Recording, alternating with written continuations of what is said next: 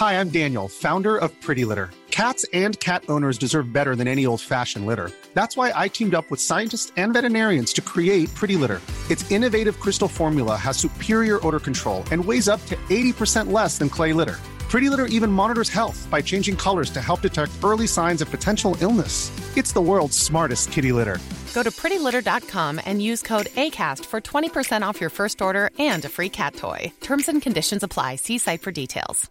Ever catch yourself eating the same flavorless dinner three days in a row? Dreaming of something better? Well, HelloFresh is your guilt free dream come true, baby. It's me, Gigi Palmer. Let's wake up those taste buds with hot, juicy pecan crusted chicken or garlic butter shrimp scampi. Mm.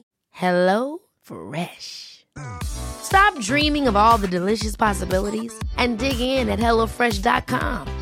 Let's get this dinner party started. Planning for your next trip? Elevate your travel style with Quince. Quince has all the jet setting essentials you'll want for your next getaway, like European linen, premium luggage options, buttery soft Italian leather bags, and so much more. And is all priced at 50 to 80% less than similar brands. Plus, Quince only works with factories that use safe and ethical manufacturing practices. Pack your bags with high-quality essentials you'll be wearing for vacations to come with Quince. Go to quince.com slash pack for free shipping and 365-day returns.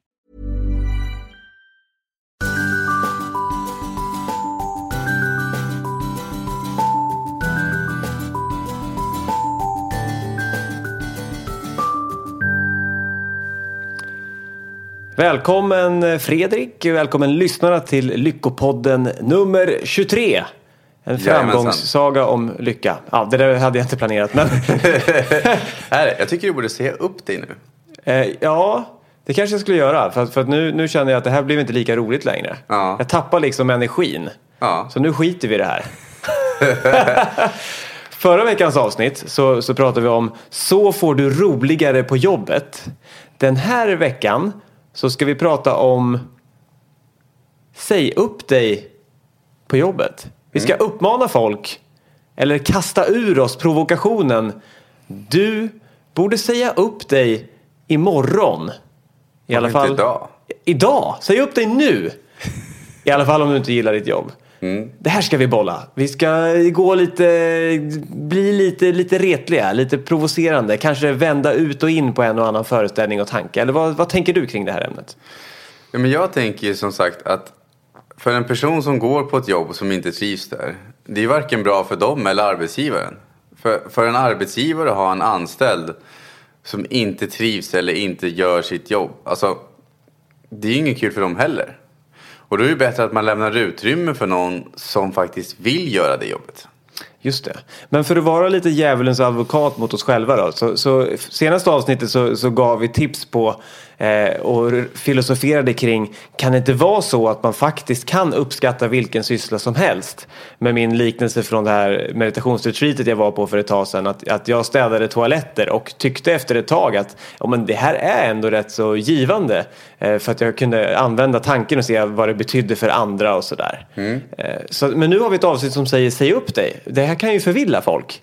Ja, men tanken som är det här är att det är alltid bra att träna på de olika sakerna. Till exempel du tränar där uppmärksamma att det kanske men det är helt okej att göra toalett, städa toaletter. Och du tyckte att det var harmoniskt just då. Men det betyder ju inte att du vill göra det resten av livet. Men, du lärde dig för att den stunden du är där att hantera dina känslor och dina tankar. Så att du trivdes med den stunden du var kvar. Men det betyder ju inte att du vill fortsätta göra det resten av livet. Likadant på ett jobb. Så kan man lära sig hantera sina tankar och sina känslor. Så att du trivs där den tiden du är där. Men det betyder ju inte att du vill fortsätta vara kvar där. Ja, just det. Och det är det här som, som, eh, som vi ska grotta in oss i. När ska man vara kvar för att kanske lära sig någon, vad om vi ska uttrycka det enkelt, lära sig en, en läxa, lära sig hantera en situation. Och när ska man lämna? Och det här går väl egentligen att applicera på, på förhållanden eh, och en massa annat likväl som, som jobb. Eller vad tror du? Ja, men jag tror att det går att applicera på alla saker. Eh, just det här att, vi diskuterade det förut och vi kommer ta upp det nu också. Det är att jag förut mer och mer, jag engagerade mig i saker för att jag tänkte ah, men det här är jag dålig på så det här, det här är extra bra att lära mig. Eller, de här bitarna är jag kanske inte mina styrkor så de behöver jag förbättra så mycket. Men det blev på den nivån att jag var kvar på ett, ett, ett yrke i flera år där jag faktiskt insåg med tiden att Alltså, det, visst, jag har lärt mig att bli bättre. Jag har vuxit som människa och jag uppskattar det väldigt mycket. Men det är inte meningen att det är det här jag ska göra. Jag trivs inte med Jag tycker inte det är kul. Och då insåg jag att ibland är det faktiskt lätt, bättre att ta den lättare vägen. Och den lättare vägen då skulle vara att följa vad du tycker är kul? Precis. Just det. Eh, vad, vad, tänker du då om de, någon inte vet vad de tycker är kul? Då börjar detektivarbetet, eh, uppdrag. Eh, vad är det egentligen som jag mår bra av och tycker är kul? Och då brukar jag försöka gå igenom kanske vad har jag gjort senaste året? Eh, vilka minnen är det som, som dyker upp om jag tänker så här det, här, det här var meningsfullt, det här var kul det här året. Eh, och, och försöka se något, något mönster i. Det, för mig så för några år sedan när jag började stöpa om mitt liv ordentligt så, så gjorde jag just den här eh, övningen som jag hittade på där och då. Liksom. Att jag började skriva ner minnen från föregående året. Mm. Och vad är det som dyker upp när jag tänker på roliga saker. Mm. Och, och, då var det oftast eh, eh, kanske någon helg när man hade varit och hälsat på goda vänner. Det var, det var resor. Det var att eh, sitta på, på en strand och läsa en, en bok om självutveckling eller psykologi. Eh, jag började liksom hitta en massa grejer som jag insåg handlade om allt utom mitt jobb. Mm. Eh, och då jobbade jag som, som sportjournalist på SVT och jag tyckte inte att jag tyckte inte att jobbet var tråkigt jag hade ganska roligt när jag väl var där men jag såg sällan fram emot att gå dit. Eh, så att jag skulle säga att, att då tyckte jag nog att det var här, ofta ganska roligt men inte meningsfullt. Det, det, gav mig inte något på, på insidan. Eh, och det här mynnade ut i att eh, jag förstod att det här var min förra dröm. Det var min pojkdröm att, att jobba med det här. Men det är inte finns ingen framtidsvision. Det finns inget som gör att jag kan se mig själv ta ett meningsfullt kliv på den här arbetsplatsen som, som kommer eh, fylla mitt liv med, med något mer meningsfullt bestående innehåll. Mm. Eh, växande växande potentialen hade, hade slocknat av. Jag var, jag var nöjd. Jag var, jag var färdig där.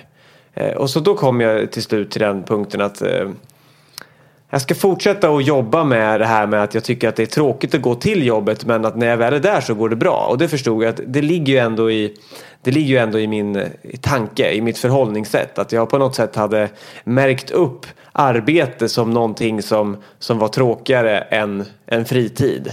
Och att jag därför såg det som att när jag kom till jobbet klockan nio, om det nu var en vanlig dag, eh, så såg jag det som att nu ska jag stå i någon annans tjänst här under de här timmarna och när klockan är fem då får jag gå hem och då är jag fri igen. Eh, så att det här lärde jag mig att se på så innan jag hann sluta på det här jobbet så, så hade jag faktiskt besegrat den eh, den inprogrammerade begränsningen att, att värdera jobb som tråkigare än fritid. Det här var vi mer inne på i förra ämnet, i förra mm. programmet så jag ska, inte, jag ska inte fördjupa mig så i det. Men då lärde jag mig så att säga min egen läxa. Så att i slutet så, så tyckte jag att ja, men det var bra och jag tyckte inte det var, jag hade ingen motstånd till att gå till jobbet och jag slutade att längta efter att eh, nu, ska det, nu får jag gå hem om en timme. Eh, och då var det liksom som uppdrag slutfört. Så där kan man väl säga att jag hittade en väldigt naturlig punkt. Jobbet är inte min framtid men jag har fortfarande ett motstånd. Och så kom jag över motståndet så när jag slutade var det så här bara det här var ju jätteenkelt. Och då har jag aldrig behövt sakna det eller fundera. Så jag gjorde klart processen och sen lämnade jag. Men skulle du rekommendera alla att säga upp sig direkt nu?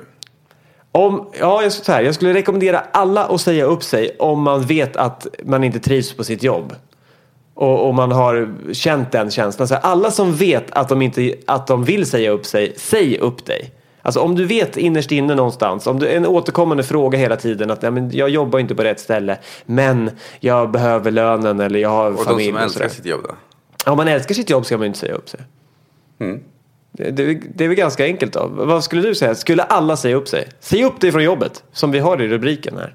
Ja, men jag tycker det var kul bara säga det för att se liksom, vad händer hos människor. Liksom. För att vissa kanske blir provocerade och tänker vad är det de säger? Hur kan de uttala sig sådär? Och andra kanske tänker men gud vad intressant, det här är precis det jag vill göra. Nej, men mycket beror på, jag tror att de flesta kan säga upp sig direkt. Det beror på hur mycket begränsningar man har på sig själv. Ibland kanske man har begränsningar att man inte tycker om sig själv, att man inte tror på sig själv och de här grejerna. Då kan det vara bra att kanske gå ner i arbetstid för att jobba på de bitarna. Jag brukar jämföra det som att du har ju Clark Kent som är Supermannen ju. Supermannen, skönt med någon som kör den svenska versionen. Ja, just Nej, det, super, nej, det var ju en blandning. Stål, Stålmannen. Nej. Stålmannen? Nej, jag vet det. Heter han det? Ja, Ja, Stålmannen är det på svenska. Supermannen. Superman. Superman. Ja men Stålmannen då. Ja, om vi säger Stål. Stilmannen. Kanske är. Skitsamma. Jag bara jäklas. Jag säger, vi, vi, döper honom, vi döper honom till Stålmannen då. Varsågod Super-Fredrik. Du har Clark Kent. Och han är ju Stålmannen. Men det grejen är att i början så är det ju ingen som vet om det. Han får ju inte betalt för att vara Stålmannen. Nej. Men han ser till att hitta ett yrke som gör och tillåter honom att vara Stålmannen. Att springa iväg lite plötsligt. Det kanske inte alltid är så jättebra. Men han har fortfarande möjligheten genom sitt yrke att göra det. Och ett exempelvis är så att om du har ett jobb du verkligen inte trivs med men du vet inte vad du vill göra istället. Det som sker för de flesta, inte de flesta men en del av dem vi har träffat. Det är att det finns ingen tid att tänka efter. För det är så stor del av dagen som fylls med arbete. Att när personen väl kommer hem är de helt slut. Och då kan jag rekommendera istället att räkna på ekonomin. Vad behöver du under en viss period för att gå runt? Och hur mycket kan du gå ner i arbetstid för att göra det? Och kanske vissa tänker, men jag kan inte gå ner i arbetstid, det kommer jag inte få. Nej, men du får ju testa i alla fall. Det här handlar ju ändå om ditt liv och vad du vill och din framtid. Så om du inte tillåter dig själv att göra dem och testa eller åtminstone fråga efter de sakerna nu. När ska det då ske?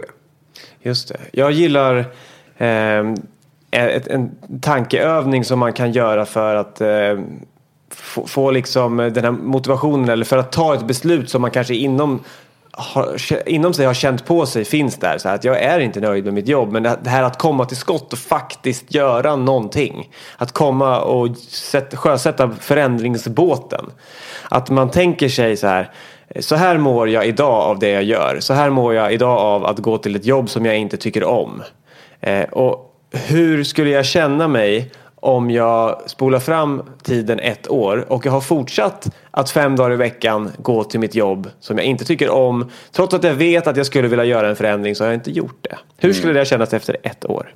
Hur skulle det kännas efter två år? Att efter två år från nu ha, ha vetat om att jag ville sluta mitt jobb fortsätter ändå mot min vilja att gå till mitt jobb fem dagar i veckan. Hur skulle det kännas efter två år?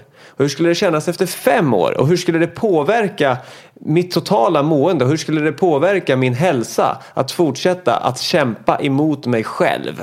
Och barnen. Precis, hur skulle det påverka mina medmänniskor? Min familj, min partner eller mina vänner. Att, att jag fortsätter att urlaka mig själv på energi genom att göra någonting som jag inte tycker om. Och sen så vänder man på det här. Och så nu så föreställer vi oss hur skulle det kännas om jag tog tjuren vid hornen som man säger, genomförde det jag behöver, kanske kommer i en period av osäkerhet, omställning, förändring. Förändring skapar en viss form av stress för att vi behöver komma på nya vanor och göra nya kopplingar i hjärnan. Men, men efter den perioden, hitta ett jobb som jag tycker om. Hur skulle det kännas att veta att jag gjorde det som var rätt innerst inne? Hur skulle det kännas efter ett år? Hur skulle det kännas efter, efter två år, efter tre, efter fem? Hur skulle det påverka min energi, min hälsa? Hur skulle det påverka hur jag kan vara mot mina medmänniskor, mot min familj? Och hur skulle det kännas att veta att jag gör det som behövs för att jag ska må bra för mig själv och för människor i min omgivning? Om man ställer de här resultaten emot varandra, hur skulle det vara att inte göra det? Och hur skulle det vara att göra det? Då kan det hända någonting. Då vill jag lägga till här för människor som har barn som ett exempel. Eh, för jag vet att vissa säger att jag kan inte göra det för barnen. Då skulle jag istället föreslå att gör det istället för barnen då. Och så använd inte dem som en ursäkt utan hitta istället olika sätt att göra det för deras skull. Ja, du menar så här, om jag säger eh, alla som inte gillar sitt jobb borde säga upp sig. Och då så säger de, ja men jag har ju barn och räkningar att betala. Det går ju faktiskt inte. Jag kan inte bara tänka på mig själv och säga upp mig. Det är lätt för dig att säga som inte har barn exempelvis. Och då menar du att, ja men kanske att man kan göra det för dem, eller hur menar du då? Ja, man kan göra det för barnen och sen så kanske man inte behöver alltid göra det så. Om du inte klarar av att säga upp dig för att du har massa saker som du har bundit upp dig på. Eh, se vad heter det, då finns det andra lösningar. Du kanske kan gå kvällskurser, du kan lära dig saker via YouTube. Jag brukar själv rekommendera, för då är det många med, alltså vissa tänker sig att nej, men då måste jag gå en hel utbildning för att jag ska byta bransch. Och jag har ju filosofin att man behöver inte plugga vidare. Alltså jag, jag har sett så många människor börja plugga fast de inte ens vet om det är det de vill plugga. För att det, sen så vill de inte jobba med det ändå. Utan man börjar plugga för att det är det snabbaste alternativet, eller det är ett av de lätta alternativen som vi känner till. Jag exempel när vi har hållit på med poddar och gud vet vad, vad vi gör. Jag lär mig mycket genom YouTube-klipp. Och skulle det vara så att till exempel jag söker ett jobb där de behöver någon som har de kompetenser som jag har.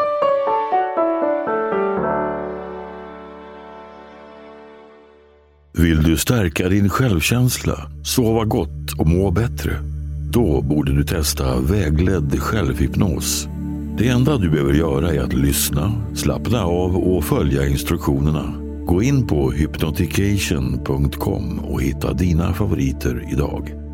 Ange koden LYCKA för 15% rabatt på hela köpet.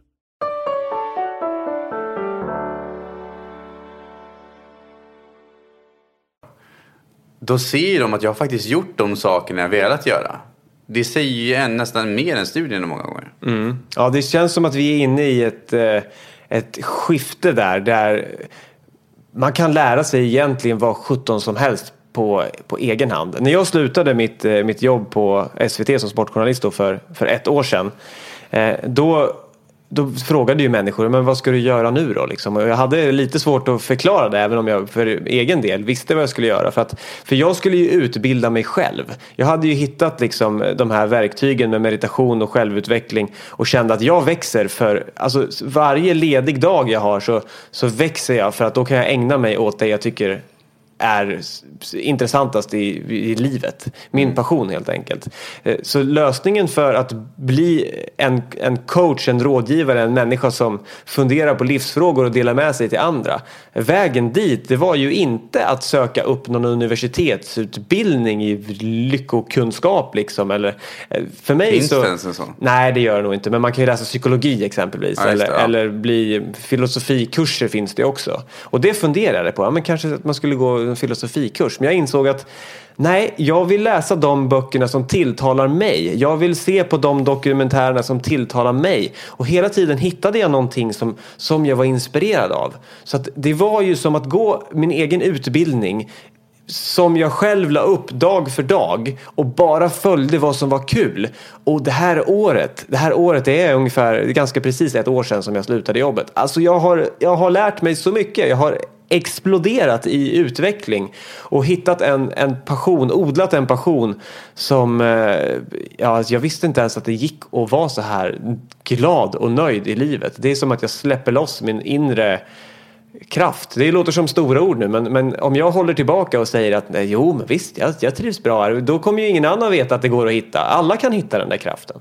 Då vill jag lägga till en sak. Att när vi håller på och letar efter den här kraften eller när vi pluggar. Jag tänkte förut att lära sig nya saker är skitjobbigt. Men det är bara för att när jag gick i skolan hade jag ett... Alltså på den tiden upplevde jag det som ett helvete. Vet, det var varken kul eller det var jobbigt och det var liksom... Ja, det var... Det, associationen till att lära sig nya grejer var bara mest jobbigt. Men när jag insåg sen att jag får välja.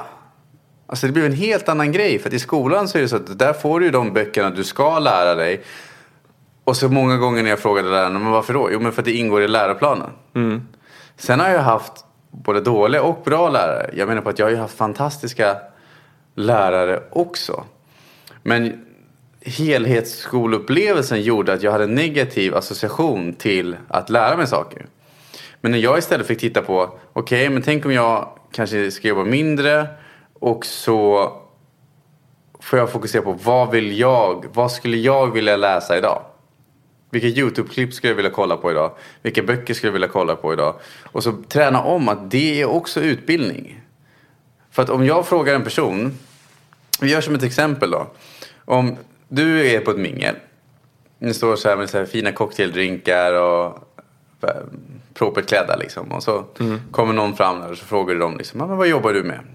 Och så svarar ena personen, jo, jag, jag, gick en jag gick en utbildning för 15 år sedan. Så att idag, idag jobbar jag som advokat liksom.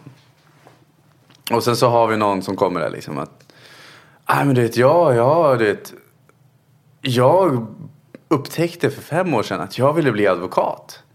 Bara för att jag älskar att hjälpa människor. Jag var inte ens advokat jag visste att jag ville bli. Liksom. Det, jag började läsa på kvällarna om hur man hjälper människor och hur man hanterar konflikter och hur man möter psykologin i liksom hur man presentera saker på rätt sätt. Alltså det, jag kunde inte sova ibland på nätterna för jag var sån extas över alla grejer jag höll på att lära mig. Det är helt sagolikt liksom. Och då insåg jag att de kunde få uttryck genom att jag är advokat. Mm. Och ja, precis, då kan man ställa frågan, vem av dem vill du anlita? Precis. Och Sen vem av dem blir du mest inspirerad av? För att bli advokat så behöver man ju gå en utbildning, men de hade grunden med de andra grejerna på sidan. Liksom. Just det, ja för det finns många ämnen som, och yrken som, som behöver utbildning, men långt ifrån alla. Men här kan vi också ha det här med att om man ska säga upp sig på studs eller inte. Eh, det går ju också att om man då inte vet vad man vill göra istället så kan man ju, kan man ju börja, det, det kan man ju utforska innan man säger upp sig. Eh, så att man kan ju börja sin så att säga egen utbildning genom att eh, söka efter vad som inspirerar mig. Och ofta ligger det ju i vad man kanske använder som hobby redan idag. Alltså någonting som man redan tycker om. Mm. Eller bara som exempel, ja, men, säg att jag hade kommit fram att alla mina minnen som jag eh, kom fram till när jag gick tillbaka ett år och såg vad var roligt förra året. Om alla de var resor då kanske jag, ett, ett alternativ är att jag då försöker, ja men jag kastar mig ut, jag åker till Asien där pengarna räcker länge och är borta så länge jag kan. Och en annan variant kanske är då att, eh, ja men fast jag kanske ska jobba med resor, jag kanske ska, jag kanske ska bli reseguide eller jag kanske ska driva ett hotell någonstans. Du vet att det finns mm. ju många sätt att, när man väl kommer på vad man gillar så inom det området så finns det ju tusen olika sätt att, att kanske arbeta ska starta med. eget. Ja, precis. Så att, så att, eh, att, att följa vad man gillar. Jobb. Mm. Men, men eh, det här som du var inne på, jag tror vi kan göra det ännu tydligare med att här, säga upp den, dig för barnens skull. Alltså någon som säger, men jag kan inte säga upp mig, jag har ju barn och man och hund och häst och, och kanske en liten Eh, Volvo, Volvo en skalbagge eller något. en bubbla. Ja. Eh, nej, men hur som helst. Att, och då skulle jag säga så här, ja men vill du vara en förebild? Vem vill du vara inför dina barn? Mm. Kan det vara så att du ska säga upp dig för dina barns skull för att visa att man ska göra det som man önskar i livet? Eller vill du vara kvar på ditt jobb och tala om det för dina barn när de är lite äldre och kanske förstår, om de nu är så unga så att de inte förstår idag, eh, att nej men jag stannade på, på jobbet eh, för eran skull och nu är jag utbränd men, men jag är ändå glad att, eh, att jag ställde upp liksom Eh, vilken förebild är det? Och om dina barn, om du, du när dina barn frågar så här, eller ni pratar om vad vill du bli när du blir stor? Om dina barn säger så här, men jag ska bli, jag ska bli eh, hockeyspelare eller brandman eller prinsessa eller eh, hästskötare eller ja, vad som helst. Eh, säger du då Ja, men det kan du bli. Du kan bli vad som helst lille vän. Det tycker jag att man ska säga för att jag odla, odla möjligheterna, odla liksom idén om att man kan faktiskt bli det man vill. Men då tycker jag att då ska du leva efter det som förälder också. Annars är det dubbla budskap att säga till din treåring, du kan bli vad du vill. Världen ligger öppen för dig. Men själv vågar du inte byta jobb. Själv stannar du på en arbetsplats där du vet att du inte mår bra. Det här kan ju låta hårt nu men det är ändå viktiga frågor. Vilka signaler vill vi sända ut? Men det här är en del av modellering heter det. Det vill säga att vi lär oss av våra föräldrar eller föräldrarna lär oss genom flera olika sätt. En av dem är modellering. Det är hur de beter sig mot oss och hur de beter sig mot sig själva. För som barn när vi växer upp. Vi är ju inte korkade. Vi fattar ju när någon inte mår bra. Så om vi har en förälder som kommer hem och är grinig liksom. Och, då försöker vi många gånger som barn liksom att, ja, men är det vårt fel? Och så tar vi på oss lätt, alltså de vuxnas ansvar. Och så säger de vuxna liksom att, nej men det är ingenting. Alltså vi är ju inte dumma. Vi fattar ju att det är någonting. Och många gånger då när föräldrarna kanske inte uttrycker det. Så går vi och oroar oss att det är vårt fel. Eller att det är vi som har gjort någonting. Att det är fel på oss och sånt. För att vi försöker vara där vi är kärleksfulla. Men vi får ett bemötande av att det är någonting fel. Och försöka tolka vad som är felet. Men vi kan göra som jämförelsen att om du har, jag tror jag berättat den historien tidigare. Vi kör en, en kort version ändå. Det var, det var en tjej, när hon var liten så gick hon alltid till sin mamma och bara, mamma, mamma, har du pengar till glassbilen? Nej, men mamma har inga pengar på sig nu, så gå till pappa, pappa har pengarna. Och så där höll det på varenda gång liksom. Nästa gång glassbilen kom, mamma, mamma, har du pengar till glassbilen? Liksom. Nej, men jag har inga pengar nu. Så gå till pappa, pappa pengarna. Och det hon lärde sig var, hon förstod inte det då. Och det tog ju många år i vuxen ålder av självutveckling för att inse varför hon inte lyckas behålla sina pengar. Det är för att hon undermedvetet hade modellerats genom hur hon såg sin mamma vara. Just det. Så hade mamma hon har, på något mamma har vänster- inga pengar, hade hon fått in. Nej, men, det är inte kvinnorna som har pengarna, det är männen som har dem. Ja, det var, det var så hon, just det. Det, Ja. det, det blev det, den symbolen för Så henne. du kan få pengar men du, du får inte vara dina. Du kan gifta dig rik, du kan göra de här grejerna men liksom... Ja. Hmm. Och det här påverkar då henne upp, upp i livet och så hade hon den inställningen också undermedvetet eller? Ja, så fast även i vuxen ålder så ju mer, för hon var ju tillsammans med en kille och ju mer pengar hon tjänade ju mer brände de. Alltså det, så att det var, hennes mål var, hon fick ju inte ha någon pengar kvar. För hon skulle ju inte ha någon pengar. För hennes mamma hade inga pengar och då skulle man gå till... Ja, det, är, det, är, det mesta bottnar ju där, vi säger ju det. Och det är lika fascinerande varje gång tycker jag som man, som man får höra de här historierna om hur en händelse när man har varit ett mönster när man har varit barn påverkar hela ens, ens liv som vuxen. Och ännu häftigare när man kommer på egna sådana där programmeringar också. Eh, Men om nu någon ska säga upp sig, det, det är ju ändå det här med förändring det är naturligt att, att det skapar en, en viss rädsla. Hur, hur ska vi då hantera om, om, om man sitter som lyssnare här och känner att Nej, men det där stämmer in på mig. Jag, det är faktiskt dags att, att röra på mig. Hur ska vi hantera den rädslan då som ändå kommer när vi börjar tänka på att faktiskt genomföra det? Jag brukar vara genom att tillåta den komma. Liksom att inte känna att jag borde göra det här. Många gånger så tror jag våra negativa känslor bubblar upp för att vi inte lyssnar på dem. Jag brukar se det, min rädsla som att det är en... Du vet, ibland sitter man att det är djävulen och det är ängeln som sitter på ryggen. Liksom. Du har den negativa rösten och den positiva. Jag ser båda rösterna som beskyddande. Det är inte en djävul som sitter på andra sidan. Det är, det är en ängel som sitter på ena sidan, den vill ha fart och fläkt och det. Och så är det en annan ängel, de säger att ena har blå klädsel och den andra har grön. Som vill också positivt. Det är inte djävulen som vill klanka ner på dig, utan det är den som försöker beskydda dig från att göra om misstag som du kanske har upplevt när du var mindre.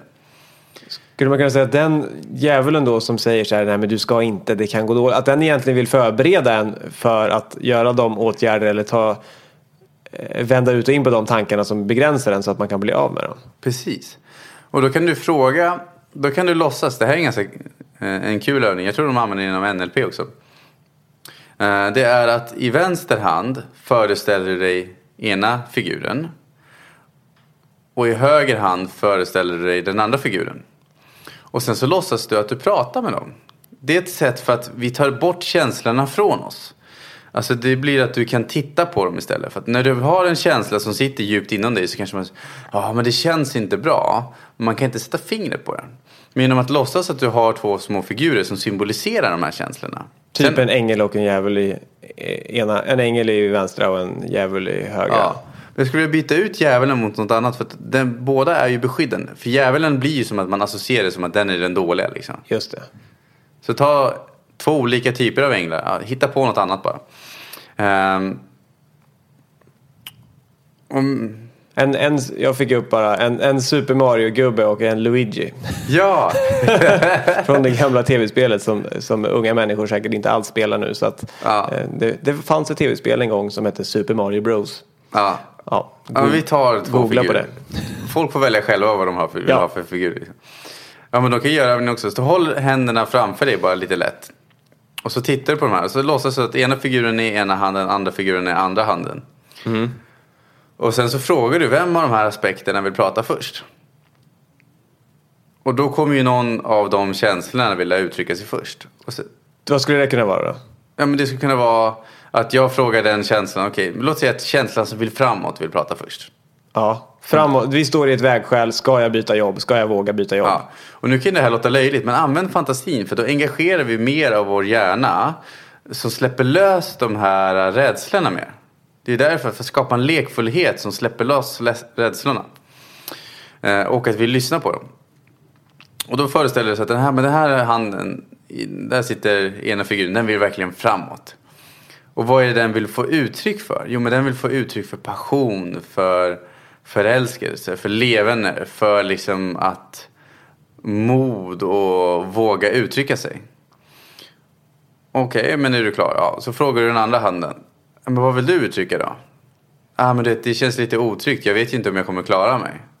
Ja, vad är det som är rädd farligt med det? Jo, men till exempel vi har ju barnen. Eller jag vet inte vad jag ska göra istället. Det är det här, jag kan inget annat. Jag vet inte vad jag vill. Alla de här grejerna. Och då kan man fråga den. Vad heter det? Att. Men vad skulle du vilja göra då? Eller vad är det du försöker skydda ifrån? Liksom? Kan, ni, kan, är det någonting mer du vill säga här? Och sen så kan man be båda aspekterna. Fråga dem tillsammans. Hur vill ni samarbeta? Just det. Så att man inte ser att det är ena mot den andra. Utan istället fråga, nu vart det ju väldigt lång övning, jag ska sammanfatta den. Eller det är så, den är ju lång annars. Men man kan sammanfatta den som första steget är fråga. Välj ut att det ska vara två symboler för varje hand. Eh, eller en symbol i varje hand. Och det andra är fråga vem av de händerna vill prata först. Och ni hör ju att man får använda fantasin här. Ja.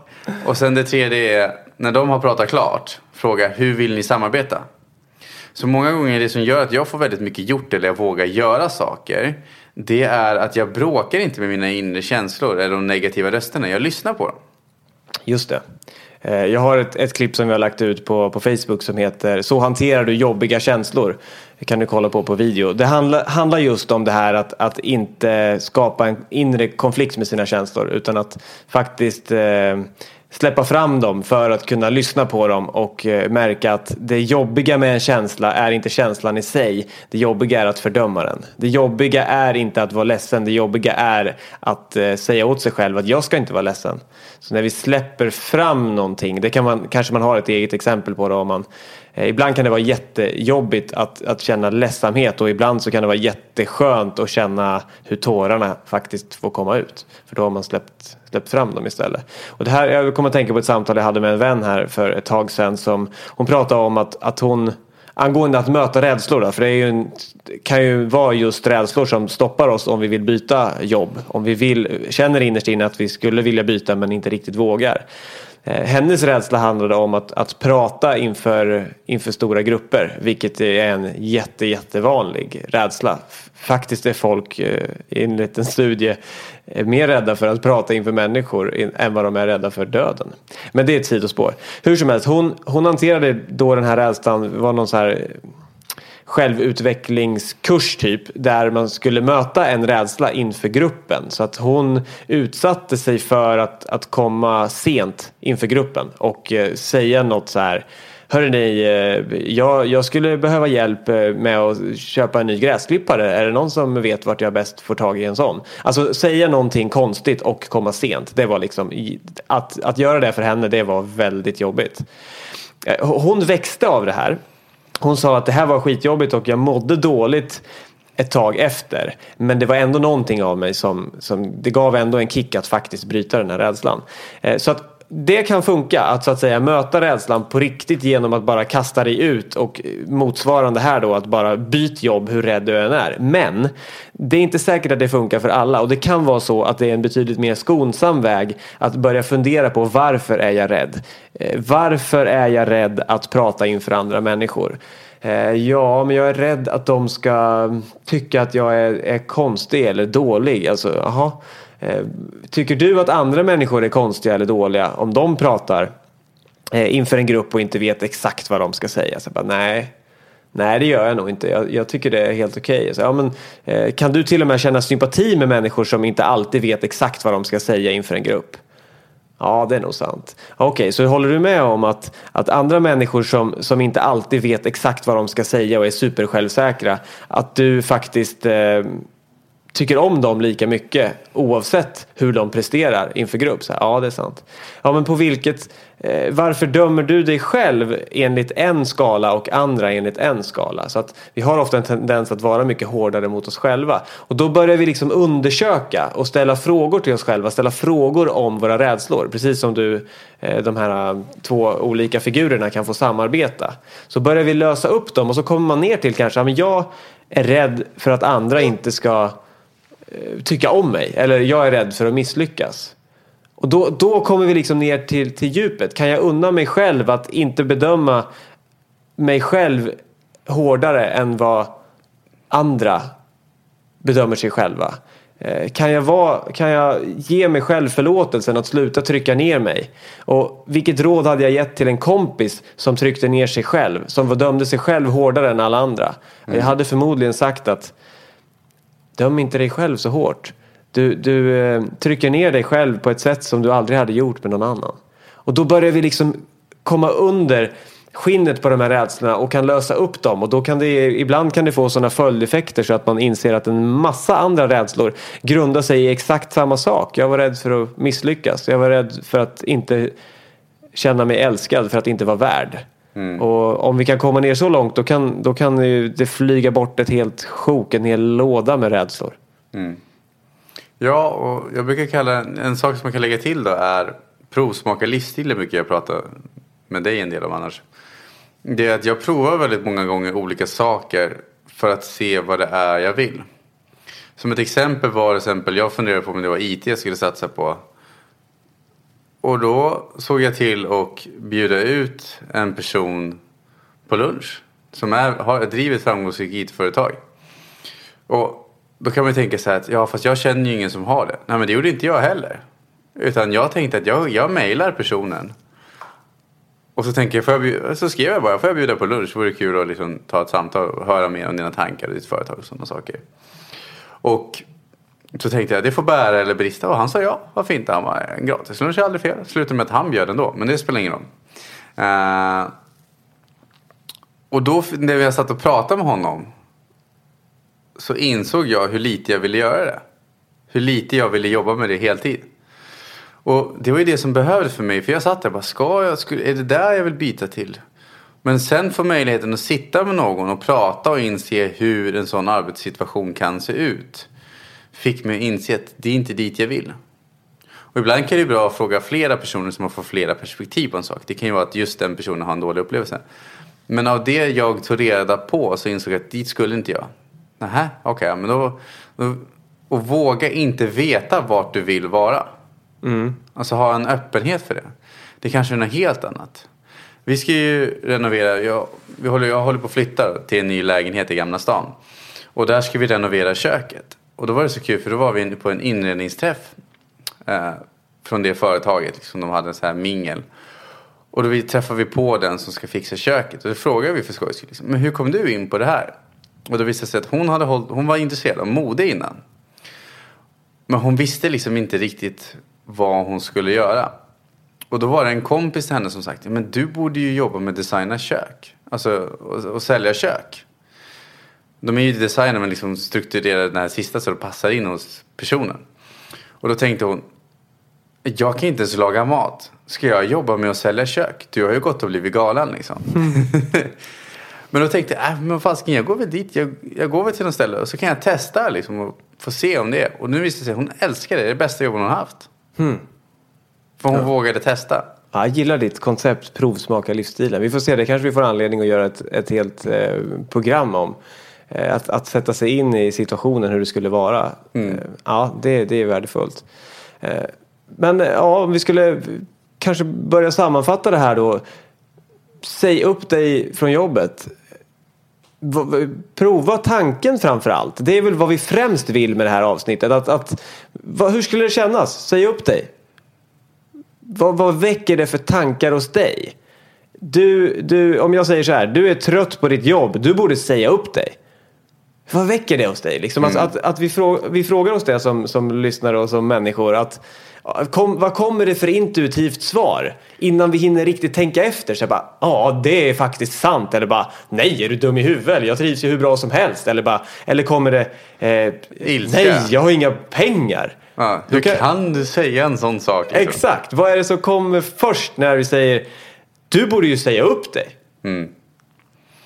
Det är någonting att ta med hem och, och ni kanske sitter hemma men det, det är någonting att fundera på alldeles oavsett om du gillar ditt jobb eller inte eller om du tror att du gillar ditt jobb. Så, så här, att man kastar ur sig den ibland. Man kanske borde säga det till folk. Man kanske borde säga det till sina vänner ibland och så bara testa så här. Hörru du, jag har tänkt på en sak. Du borde ju säga upp dig. Jag skulle nog börja göra det för att se vad som händer. Liksom. Ja, jag är inte så mycket för torrsnack. Jag vill ju prata om såna här saker med alla människor. Så det vore ju en bra, en bra icebreaker. Ja. Ja, men det, det vill jag lägga till. Det är intressant oss med oss människor när, när du hör det här påståendet som vi speciellt vi tryckte på lite extra i början. Vad dyker upp hos dig när du hör det? För är det så att det dyks upp ilska eller negativa starka känslor. Då betyder det att du har någonting obearbetat där. Som du inte tillåter dig själv att växa fram. Jag brukar säga så här när vi om vi inte tillåter någonting att ske då kommer oftast negativa känslor, ilska och sådana saker. Men jag kan rekommendera som en början då, sammanfattning är att lyssna på dina känslor. Skriv ner varför, vad jag är rädd för ska hända. Vad är det värsta som kan hända och hur skulle jag hantera det? Och det andra är att provsmaka livsstilen. Praktisera. Alltså om det är så att du undrar hur ett jobb är, skriv till någon. Hur är det att jobba där? Är det så att du inte känner någon, googla. Det gjorde jag. Eller så använd kompisar, nätverk och sådana saker. Läs på på nätet, sätt dig in i situationen. Hur är det faktiskt att göra det? För det är så många gånger jag har provat saker som jag tänkte att det här kommer jag älska och så visade det sig att det gjorde jag inte alls. Men så är det en massa saker som jag tänkt att jag ska prova bara för att ja, men kan väl prova, det är väl kul att prova någonting nytt. Och så visar det sig att jag älskat de sakerna. Och som, som en, eh, ett, ett tillägg till tillägget då. När du skriver vad är det värsta som kan hända, vilket är jättebra att kolla på. Skriv gärna också vad är det bästa som kan hända och så kan du jämföra lite dem däremellan. Som, som avslutning vill jag bara säga, eh, ta död på en sån här och det är högst subjektivt men jag, jag, jag påstår att, att det här stämmer. Många är rädda för att säga upp sig och kanske göra något helt annat under en period för att det blir en lucka i CVt som de inte vet vad de ska säga. Jag säger skit fullständigt i det och ta vara på tiden och bry dig inte om att någon ska sitta och säga till dig att här har du ett år där du inte var fast anställd. Det funkar inte så idag. Det kan jag lägga till. Det är förbi, det är stenåldern och även om en del är så, låt dem, låt de där jobbguiderna eller de här människorna som sitter och intervjuar folk, låt dem få förstå att det kan vara fantastiskt att ta ett break och göra exakt vad du vill. Det kan jag lägga, det är många tillägg nu, herregud. Men det... jag såg en professor på det igår tror jag det var, eller Tillägg förrgår. till tillägget till tillägget. Ja, som skrev ett... Han har skrivit CV på sina misslyckanden. Han har bara i sitt CV skrivit så här. Sökte till, doktor, eh, doktor, till doktorant, fick inte det. Provade det här, misslyckades. Så han har faktiskt skrivit ett CV som han har delat. Där han bara har tagit med sina katastrofala misslyckanden. Det, det, det får bli det sista tillägget. Jag vill inte tillägga något mer. Vi är färdiga. Fundera på det du behöver fundera En, på. en sak till. Ett, ett tillägg. Nej, jag skojar bara. Får jag lägga till? Nej. Nej. Nej, nu, nu, nu, nu fimpar vi det här. Okej. Lyssna på Lyckopodden. Så mycket Okej. du vill, så mycket du orkar. Tack. Eller Hej. inte. Ha det gott. Hej, hej. Hej då.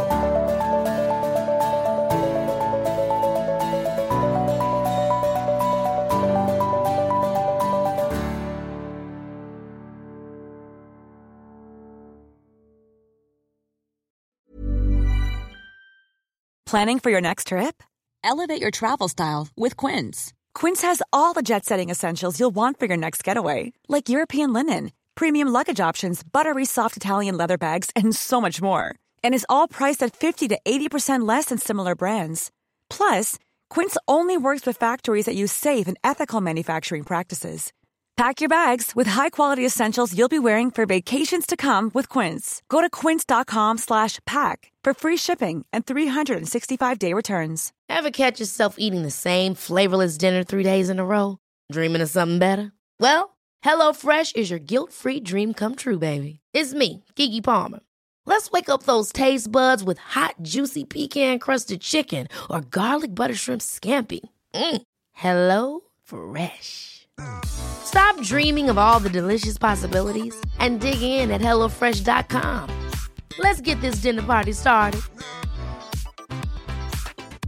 Hi, I'm Daniel, founder of Pretty Litter. Did you know cats tend to hide symptoms of sickness and pain? I learned this the hard way after losing my cat, Gingy. So I created Pretty Litter, a health monitoring litter that helps detect early signs of illness by changing colors, saving you money and potentially your cat's life. Pretty Litter is veterinarian developed, and it's the easiest way to keep tabs on your fur baby's health right at home. Go to prettylitter.com and use code ACAST for 20% off your first order and a free cat toy. Terms and conditions apply. See site for details.